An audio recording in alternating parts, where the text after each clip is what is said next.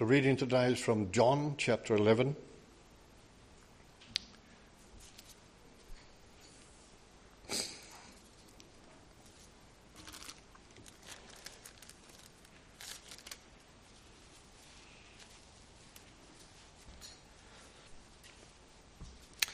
Starting in verse 17.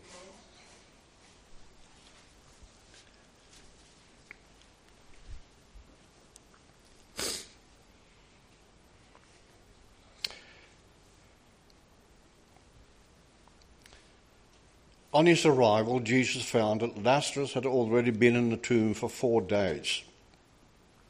Bethany was less than two miles from Jerusalem, and many Jews had come to Martha and Mary to comfort, comfort them in the loss of their brother. When Martha heard that Jesus was coming, she went out to meet him, but Mary stayed at home. Lord, Martha said to Jesus, if you had been here, my brother would not have died. But I know that even now God will give you whatever you ask.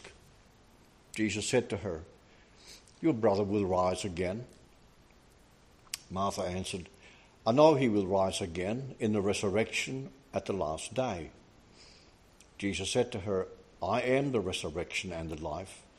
He who believes in me will live even though he dies, and whoever lives and believes in me will never die. Do you believe this? Yes, Lord, she told him. I believe that you are the Christ, the Son of God, who was to come into the world. And after she had said this, she went back and called her sister Mary aside. The teacher is here, she said, and is asking for you. When Mary heard this, she got up quickly and went to him. Now, Jesus had not yet entered the village, but was still the place where Martha had met him. When the Jews whom had been with Mary in the house, comforting her, noticed how quickly she got up and went out, they followed her, supposing that she was going to the tomb to mourn there. When Mary reached the place where Jesus saw, was and saw him, she fell at his feet and said, Lord, if you had been here, my brother would not have died. When Jesus saw her weeping, and the Jews who had come along with her also weeping, he was deeply moved in spirit and troubled. Where have you laid him? he asked. Come and see, Lord, they replied. Jesus wept. Then the Jews said, See how he loved him. But some of them said, Could not he who opened the eyes of the blind man have kept this man from dying? That's the word of the Lord.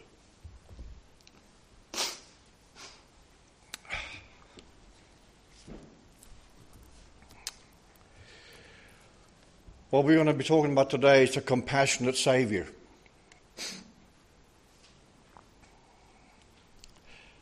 Today we're going to look at three points of the person of Jesus. Firstly, his claim, his claim to be the resurrection and the life, and secondly, the fact that he is fully man as well as, of course, fully and divine God. And finally, the compassion that he has for you and me.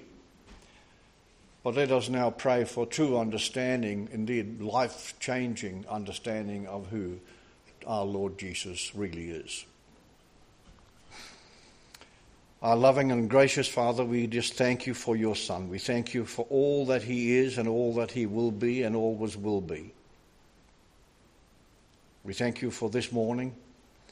We thank you for your Holy Spirit.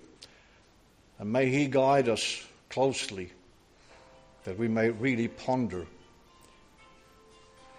may ponder these things in our heart. We pray this in Jesus' name. Amen.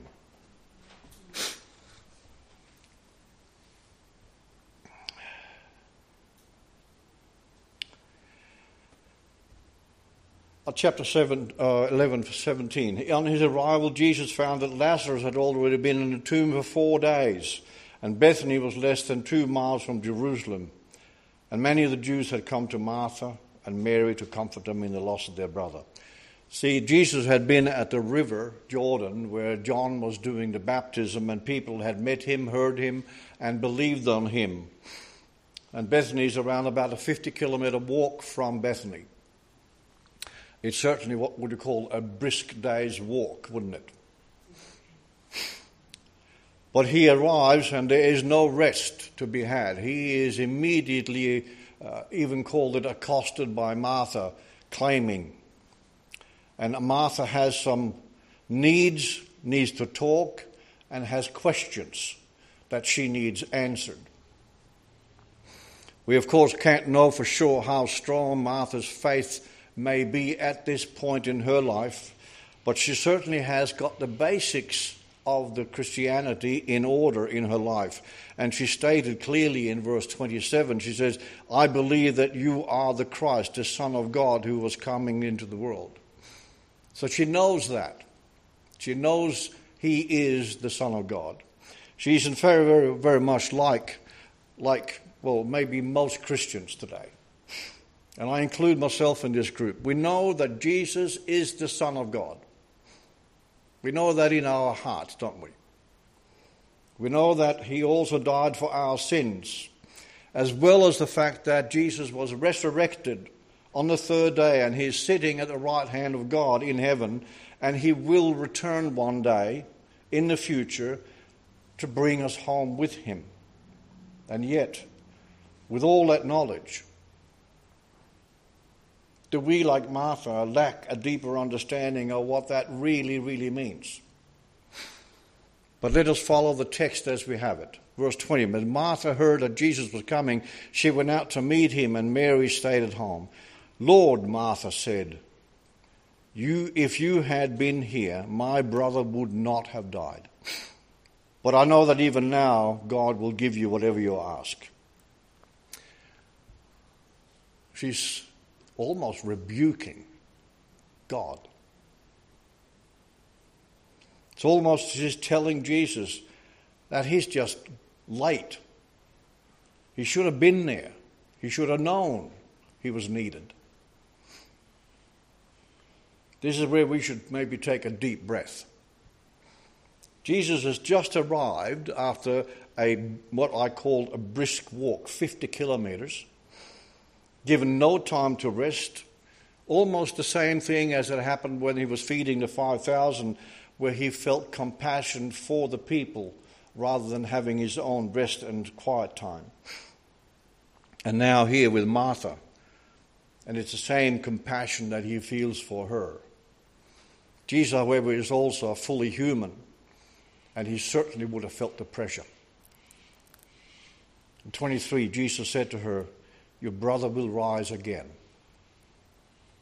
He keeps his composure, he keeps his kindness, he shows compassion, he encourages her. Your brother will rise again. But Martha answered, I know he will rise again in the resurrection on the last day. See, again, she states clearly that she understands. Still, she had wanted Lazarus to have been saved rather than die, so Jesus tried to clarify to her exactly who he is, that she may understand. Jesus said to her, I am the resurrection and the life. After Martha had pushed his promise, and Lazarus will rise again, she simply just ignored it, that he had said, I am the resurrection and the life. Well, she is pushing that promise way down into the future to the last day. Jesus then brings it all back to, to her here now, where he tells her, I am the resurrection and the life. I'm here and I'm now. Wherever Jesus is, there is life. And he was there standing next to her. And he has just told her that Lazarus would live. This is the same as what we will experience when Jesus physically returns next time. We will have life with him to the full. In the meantime, we have Jesus here with us in spirit, and we therefore also have spiritual life in us through him. He sent his Holy Spirit to live in us, and we have received eternal life, even if not physically just yet. We're all dead in our transgressions, in our sins, but we have been brought to life through the Spirit. Jesus then continues to teach her and us. He says, He who believes in me will live even though he dies, and whoever lives and believes in me will never die. For you and I, well, we could paraphrase that, couldn't we? He who believes in me will spiritually live even though he is dead in our transgressions. And whoever spiritually lives and believes in me will never die. That is our current situation, spiritually. This is the best form of explanation, the saying that we use the tension that we live in today. We have a life and we live in this tension. We are saved, but not yet, not fully. We are spiritually saved and fully so, but the physical resurrection is still to come future. The next words out of the mouth of Jesus are meant to heighten her faith and her understanding of Jesus. He simply asks her, Do you believe this? Do you believe that He is the resurrection and the life? This is obviously not just a question for Martha, it is for all who profess to believe on the Lord Jesus Christ. The simple question brings out the issue of trust.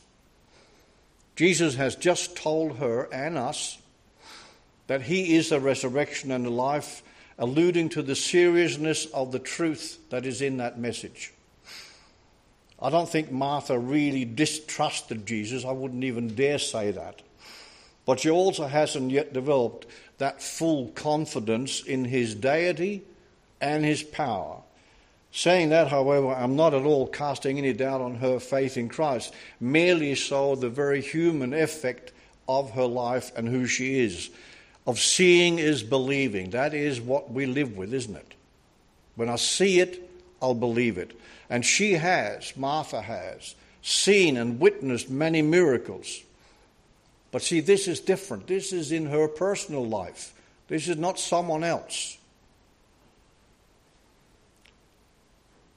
She has every right to feel a deep sorrow, having lost her beloved brother. But she also stands before the Christ, who is in himself the way, the truth, and the life.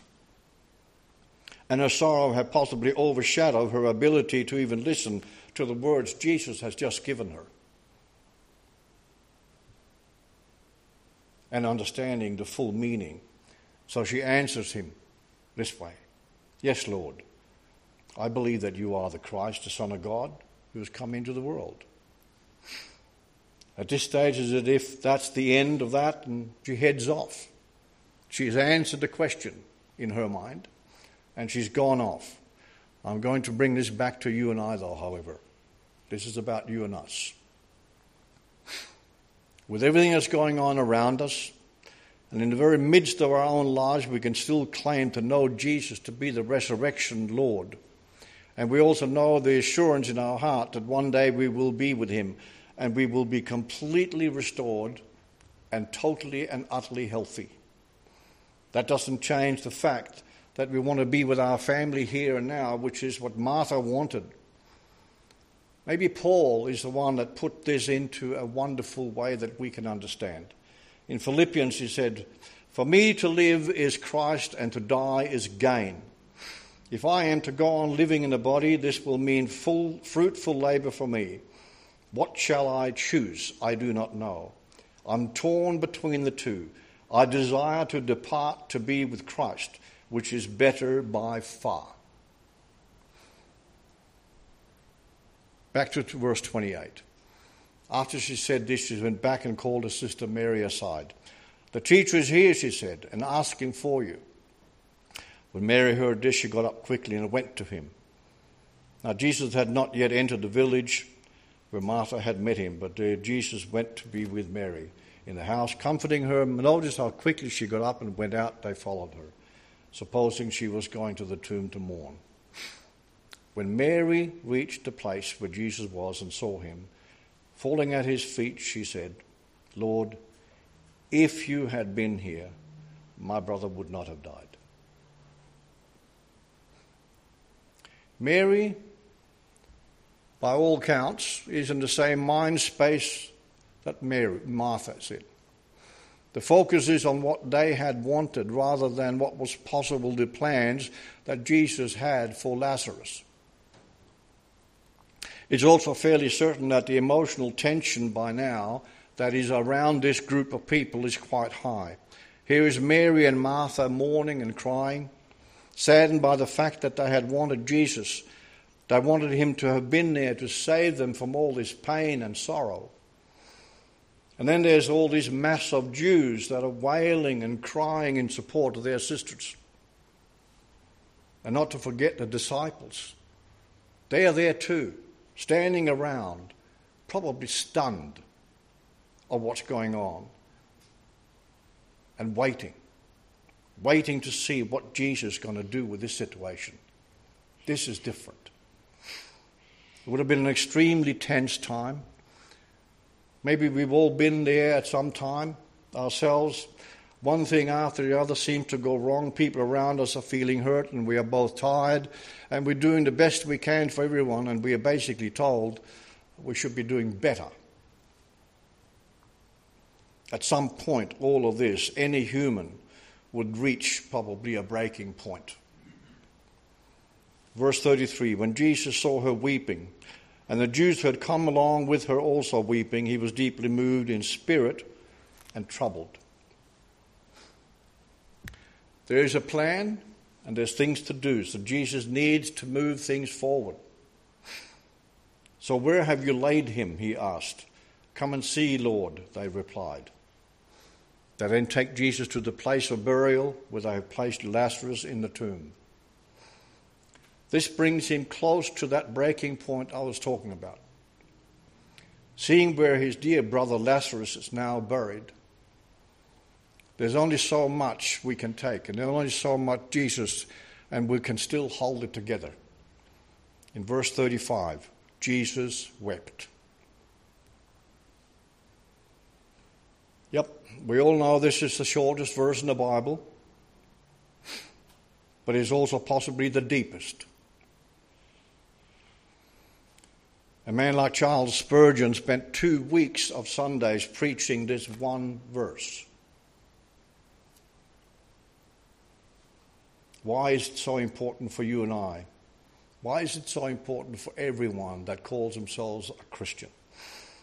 Well, see, in Greek mythology, it's a clear understanding that gods are above human beings. They have no feelings, they have no emotions. They're simply gods, and they're above all of that. There is no things that stirs them to anything. We have an emotional and a feeling God. It didn't fit at all in with what they were, and that was the problem Paul also may have had in Athens, because they just couldn't understand why would a God die You and I, however, have an emotional and a feeling God. We have a man of sorrow. We have a God that knows suffering. We have a God that is fully man. And we have a Father that sent him to be born of a woman and live his life as a man. And that would make him suitable to be the sacrificial lamb. Surely, it says in Isaiah, he took up our infirmities and carried our sorrows yet we consider him stricken by God, smitten by him, and afflicted. The sheer fact that Jesus wept makes him human. Jesus, we also know, felt hunger, he felt pain. He had been tempted like we are. He knows how you feel. He knows your innermost emotions. And even then, he never failed. He never faulted. He never sinned. He never went against the Father. That's why he can be the sacrifice that saves you. There are discussions as to why Jesus wept. Of course, we'll never truly know. But we can take some educated guesses.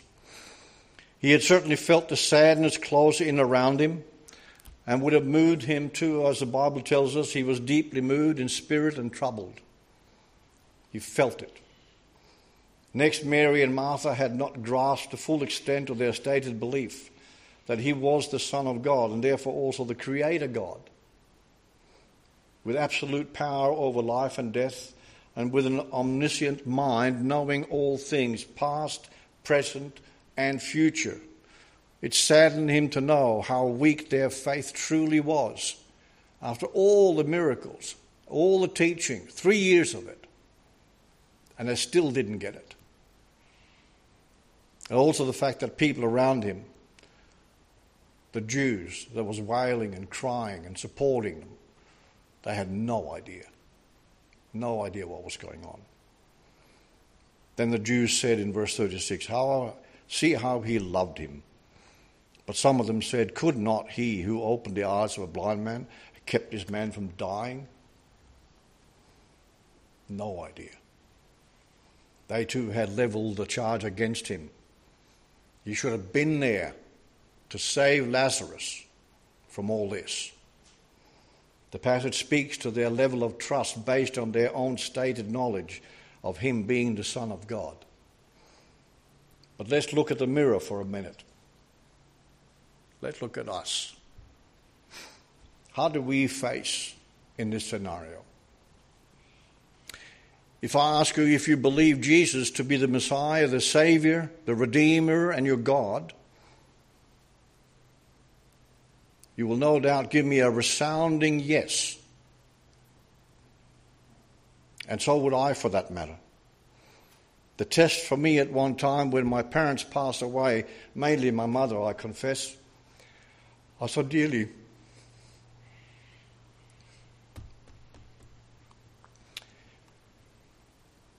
I really wanted them to be with Christ. But I also knew that I had to fully and unconditionally trust the will of God.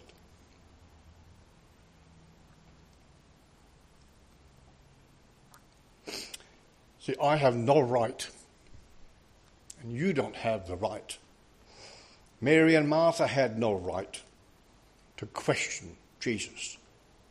You don't question God in what he does. To cast doubt if he had done the right thing. We will always have times when we actually question him, especially when something happens to one our own. Whether I or you, whether we like it or not, there's a time we should be at our strongest. In 2 Corinthians, Paul tells it as it is. That is why, for Christ's sake, I delight in weakness, in insults, in hardship, in persecutions, in difficulties. For when I am weak, I am strong. We are strong in Him. So, when you are asked the question, do you believe Jesus to be the resurrection and the life. I hope that you are ready and willing to shout from the rooftops, Yes, I believe everything that you, God, have given me in your Bible, the holy words. And make sure you live as close as possibly can to that stated trust that you have because you have His Holy Spirit making all this truth plain to you each and every time you open the Bible. We have a compassionate God. We have a Christ Jesus that died for us out of compassion because he loves you. We need to love him and trust him. Let's pray.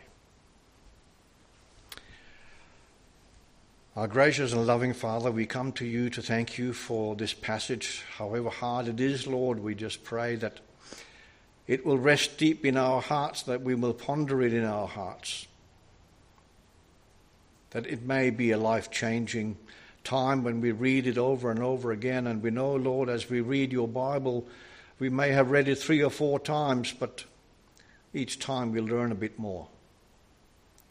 So be with us and bless us, Lord.